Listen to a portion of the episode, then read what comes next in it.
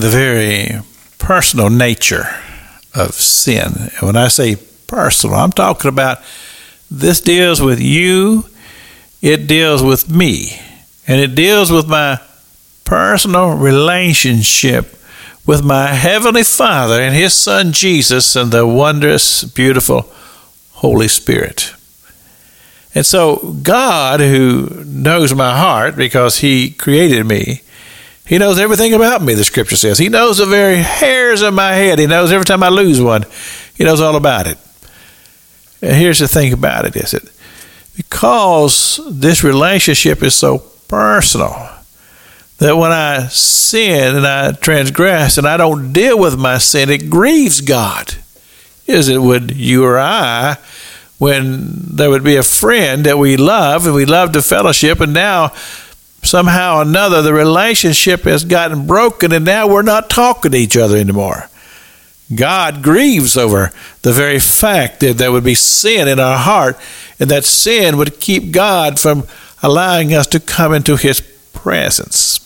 But thank God that God's given us His wonderful grace, and He said if you confess your sins, He's faithful and just to forgive you, and we can find ourselves in our own personal confession time, truly contrite in heart, asking God to forgive us of our sins, and the Word of God says that He will.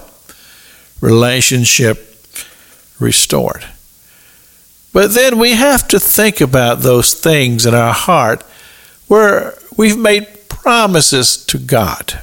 That's a very, very serious thing. And if you ever make a promise to God, you need to think about that before you speak those words or even think them in your heart. Because God takes these things very, very serious. If you have made a commitment to God or a vow to God, and you have not followed through on that, that's a very serious matter, my friend.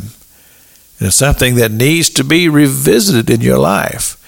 I remember one time uh, a brother preached a sermon that uh, really ministered to my wife. I mean, she broke down and cried, and and uh, the Spirit of God just really convicted her because the sermon was he says, What is it that you've said to God that you would do, but you have not done?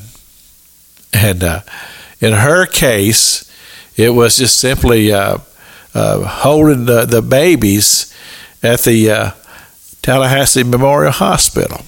And she said that this is what she was going to do, and, and she hadn't followed through on it. But I tell you what, after that sermon, the Holy Spirit came and convicted her. She did, which eventually led her into a, a career in nursing. God had a lot of things in store for her. But you see, there are people who uh, have been called to the ministry. There have been people who've been called to the mission field. There's all kinds of people who have made commitments to God, but they have not followed through. You see, we find ourselves in a situation to where we are in rebellion against the very conviction of God. Because if you made that vow or you made that conviction, you did it more than likely because the Spirit of God was speaking to you and you just were obedient to that. Well, it just says that we need to continue to be obedient to our promises to God. This is Pastor Jack King with the gospel on the radio broadcast.